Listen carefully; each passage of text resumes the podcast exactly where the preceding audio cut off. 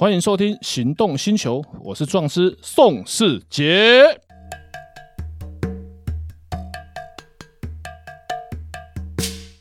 Hello，大家好，我们今天的来宾又是传说中的传奇人物保时捷小公主。呃、这个这个外号可以吗？保时捷小公主，可以，可以，我很喜欢。来，那怎么样？今天又是有什么法律问题想要来一个来讨论一下吗？哦，就是因为我们的聚餐，我平常的聚餐很多，嗯、然后我好奇，如果我今天我们啊、呃、大家要六个人吃饭好了，然后有一个人突然说啊我没有带现金，嗯、然后说哎你先帮我垫一下，结果事后就当做没有这回事的话。呃可以做什么样的球场？那先看这这顿这一餐有没有吃超过三千块？好几万。好，因为问我这个问题要三千块 这样。好，好好给你。这个部这个部分呢，因为就牵扯到举证的的的问题。嗯、刑法讲举证之所在，败诉之所在。你先帮我垫一下，我有没有说什么时候还你？没有。我也没有说不还你。那有没有？那就不会构成诈欺。诈欺要以诈术使这第三人财物交付，或者交付第三人，那这样才会构成诈欺这个问题。所以。然后在实物上，可能是有些人觉得吃饭嘛，吃饭谁揪谁请客，有也这也不是不不可能，实际上也是会发生的。所以他不知道勾大曲的时候，那就你先帮我垫一下，那有归还的义务，但是什么时候归还，要逾期不归还。那他从头到尾都没有说什么时候不归还，也没有呃，他说先帮我垫一下，从头到尾都没有说什么时候归还。可是呢，朋友们之间为了那几千块、三五千块去追讨，好像又怪怪的。那不追讨，感觉就更奇怪。所以会不会有法律的问题？那个就看当时你这个状况，他们有没有去说什么？一般来讲，就是简单来说，就是吃饭之前就讲好是各付各的，或者是这今天是谁谁请春酒啊或尾牙之类的，这样子比较。不会有这种法律上面问题，因为这种情况我还遇过蛮多。比方说唱歌带朋友来啊，然后就然后唱三个小时，他会先问三个小时，他两个小时就先走什么之类的，嗯、就会感觉会会比较差。那会不会有法律问题？其实其实真的会有。那如果今天呃朋友喝醉了，嗯、他不小心把我的包弄脏了怎么办？就他吐好了，他喝吐了，嗯、吐在我的包上面。啊，这个就这个部分就牵扯到毁损的问题，因为毁损不罚过失。嗯、什么意思呢？我今天不小心把你的手机。从桌上弄到地上摔坏掉了，嗯、我是出于过失。台湾的法律不罚过失毁损，但是所以刑事上面是告不了他的。但是民事我们可以请求损害赔偿。比方说，你今天带那个包是 LV 的嘛？LV 的包那个送去洗一次可能要一两三四千块，看你的损害程度严重到什么地方。那、嗯、我们可以要求他损害赔偿，就是把这个包包回呃洗干净。如果是不小心弄坏的话，就比较麻烦。像你有的包是限量的，嗯，这个有钱都买不到，那修可能也不一定修得好，或者修好你也不是很满意。那个这部分球场就是要看他你们当时跟他怎么样达成。一个球场的共识，那会不会有法律问题？真的会有。那如果手机摔坏了怎么办？就是不能用了，完全不能用，修不好了。嗯，修不好，那这个问题可以问，因为这样修法修这个手机超过三千块，三千块以下就不用问，我们就修一修就好了。然后呢，手机修坏修不好，修不好，那看看里面有没有重要的资料。嗯、比方说，像我做汽车买卖，重型汽车买卖，我有很多客户的资料，这些资料不见了，会做造对我造成莫大的损失。卖一台保时捷，大概可以赚十几二三十万；卖一台重机，二十万重机可能会赚两三四万。那我如果因为这些资料，我的手机被你弄坏了，我找不到，如果我没有备份，那可能会造成我没办法跟客户联络，嗯，或者是我根本没有他的电话，我就会。这搞不好这个车贷款已经过件了，贷款过件，我交易是百分之一百会成立。那因为你的过失让我这条这个生意没办法成立，没办法赚到的话，那个就可能会牵扯到民事要求偿的问题。因为你的过失造成我的损失，民法是有过失有损害时有赔偿。你不小心摔坏我的手机，比方说像我今天可能去帮帮泡泡啊拍广告，他拍一次广告费用要八千起跳，嗯、我今天拍完了这个。底片，那这个档案全世界只有我有，我需要把这个厂东西给厂商，厂商才会去拨款，他的一次的费用是八千块。但是我今天记忆卡不见了，那我是不是要重拍？嗯，那重拍要牵扯到他的档期的时间，那因为你的过失导致这件行为产生的损失，那需不需要负连带的责任？当然是需要负连带的责任。所以我们拍照的时候，档案都会最少马就会马上存在两个地方。嗯，了解。嗯，那呃，因为大家去唱歌嘛，通常都喝醉，就是容易有亲密的举动。嗯，假设对方是已婚，然后男生、嗯、他如果只是碰我的手或者是脸贴脸这种亲密的举动的话，会不会被呃被老婆告之类的？OK，这个部分呢就牵扯到侵害配偶权，因为现在通奸除罪化，可以所以就是侵害配偶权。侵害配偶权的定义叫什么？逾越男女一般交往之界限。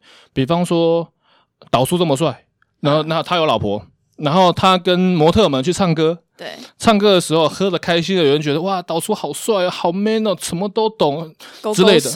勾勾手会不会构成侵害配偶权？你是老，你是我女朋友，你看到人家你是我老婆，你看到我跟别的女生勾手的照片，你会不会觉得侵害你的配偶权？你是我老婆，你是我老公，诶，我是你老婆，搞什么东西？这种照片在 Facebook 被我看到了，我会觉得面子超挂不住。有没有逾越一般男女交往之界限？因为一般男生女生朋友出去不是男女朋友不会勾勾手，很合理。对，那就我们构成侵害配偶权？有。那亲脸颊，一般男生女生朋友会亲脸颊吗？就脸贴脸，没有亲。没有贴脸贴脸，这个也有可能会构成侵害配偶权。为什么？侵害配偶权？你想一个很简单的问题。好，导叔这么帅，他老婆当然会很在意他。嗯，他们感情很好。今天一张照片，他跟别的女生脸贴脸，他老婆会不会生气？尽管我们不是只有我们两个，还有很多朋友在。一样啊，那是不是每个人都跟他脸贴脸？OK，对不对？那是不是会逾越一般男女交友之界限？对，像比方说脸贴脸，今天在美国就不会成立，因为在美国的法律，它跟美国的法律的认知跟台湾不一样。再者，美国的的文化就是见面的时候会脸颊亲、脸颊贴脸颊，或是甚至亲吻脸颊。在美国的法律认为这是一个社交礼仪，就像握手。嗯中国人其实没有很习惯异性会握手，那那同性会握手，但是每个地方文化不一样。但是有没有逾越男女一般交往之界限，那就要看实物上面发生的状况。通奸除罪化，那不代表通奸这件事情就没事，民事一样可以求偿。手牵手，我们构成侵害配偶权？有。脸颊贴脸颊，我们构成侵害配偶权？有。亲脸颊，有没有构成配偶侵害配偶权？当然有。包括导叔那么帅，一个女生，一个模特传讯息给他，导叔我好想你，导叔我好想你，这六个字侵害配偶权，可不可以？会不会被告？侵害会不会被告侵害配偶权？会，可不可以求偿？这六个字求偿十万，一个字超过一万，哇塞，这比我咨询费还贵。可以求偿十万块。求偿的金额取决于当事人而定，比方说，好，那个我是知名法律人，今天你侵害到我的名誉，嗯，那求偿金额一定比较高。那今天我如果只是一个上班族，那你今天我对你的求偿就比较小，因为构成的损失不一样。今天你如果是世界五百强公司的总裁。那侵害到你的名誉，那求偿费用一定会非常非常高，因为损失会比较大。嗯、简单来讲，今天我不我是一个知名法律人，我丢脸这件事情，哇，法律界可能都知道，朋友们可能都知道。今天是五百强的公司的老板丢脸，哇塞，这件事情可能全世界都会知道，会上全世界的媒体。所以求偿的金额与当事人的受损害程度成正比。第二个就是与被告。的经济收入成正比，比方说，我们今天告一个人一个月薪水三万块，叫他赔一百万，不太可能，法院也不会这样判，因为判了你也赔不出来。像在德国的法律，德国的法律超速违规这些东西是按照年收入而定。曾经有个新闻，有一个大公司的老板他超速了，经罚单多少钱？只是超速而已，罚单八百多万台币，因为。八千块对他讲是零钱，他可能给你一万块，叫你不用找。可是呢，法律以悔改为目的，不是以处罚为目的。他要罚到八百万才会觉得痛。像你罚三千块，你觉得三千块不够一条轮胎的半价，三千就超出去给他罚。所以要以当事人的收入而定。那收入越高，当然可求偿的金额越高。今天比方说他是台湾上市公司的主管，一样侵害配偶权，大概就要判到三五十万，或是甚至到一百万。那如果他是一般上班族，一个月只领三万块、四万块、五万块，那求偿金额看侵。侵害配偶权的程度到什么地方？如果是有发生性行为，可能就是二十到五十万；嗯，如果只是牵手、亲吻、脸颊，大概就是几万块到十几万。这个就要看每个状况不一样而定。那我们今天只是玩游戏，被大家起哄，所以才要做这些亲密的举动呢？哦，一样侵害配偶权，你可以选择不要玩这个游戏，因为。感情这种事情呢，这可能搞不好以后我们开可以开别的节目来讲感情，因为感情是有责任的。那今天你是别人的老公，别人的老婆，像导叔这么帅，导叔为什么不敢去酒店？为什么？他是知名媒体人嘛，等下传出去大家看啊，这是导叔怎么跟哪个妹拍照，这他老婆面子会挂不住啊。所以导叔他是知名媒体人，他今天如果做这件事情是很容易被人家发现的。那感情这种事情是有责任的，比方说导叔今天如果单身。他每天跟不同的妹出去玩，人家看只是羡慕，包含我在内。但是他今天结婚了之后就不可以这样做了。为什么？感情是有责任的。然后我有跟你们讲过很多次，天底下我觉得最难打的官司就是离婚。我曾经遇过我朋友离婚官司，一庭打十三年。所以会不会侵害配偶权？国王游戏在当事人认为没有什么关系啊，那反正就是起哄。但是你要站在另外一半的角度来想，这件事情有没有侵害到配偶权？导叔的老婆法律认知没有问题。导叔的某些行为、某些动作，就需要受到这一个身份的约束。简单来说，导叔今天不能跟女生一夜情，原因是因为导叔有老婆。今天导叔如果单身，只要是合意的行为发生的性行为，完全完全都没有违法。他每天跟不同的女生发生一夜情，这件事情只要女生愿意，导数愿意，没有法律的问题。道德上面有没有问题？女生会觉得这个男生可能比较随便，男生看了只是羡慕，包含我在内，这种事情我不能做，我女朋友会打死我的。可是，一旦是有了婚姻，婚姻是有受到法律的保障的。即便是刑法通奸除罪了，那民法侵害配偶权一样存在。今天他是人家的老公，他就不应该做这样的事情。可以包含去酒店这件行为本身就不恰当，可能因为工作需要。那但是也不是每个人去酒店都会跟女生有亲密的动作，可能是陪了客户陪了朋友。但是侵害配偶权这件事情，不是以当事人的认知。而，来做认知，而是要以可以告他的那一个人的认知来做认知。比方说，如果他老婆觉得他他有假设他早数有个干妹妹，嗯，那他有个干妹妹，那他老婆知道他跟那干妹妹很好，他们出去常常去吃饭，甚至会牵手。他知道他们是没有血缘关系，情同兄妹，这个部分就没问题啊。比方说，像是。像奶哥，好，奶哥他的干女儿跟他感情很好，他老婆如果知道了，他这个真的跟干女儿一样，包含他们两个会开车一起出去，包含他们可能会勾奶哥的手，但是呢，他老婆知道这个真的是他干女儿，他叫奶哥叫干爹，叫他叫干妈，这个部分就不会逾越男女一般交往之界限，因为可以告他那个人是他老婆，他老婆知道这个真的是干女儿的身份。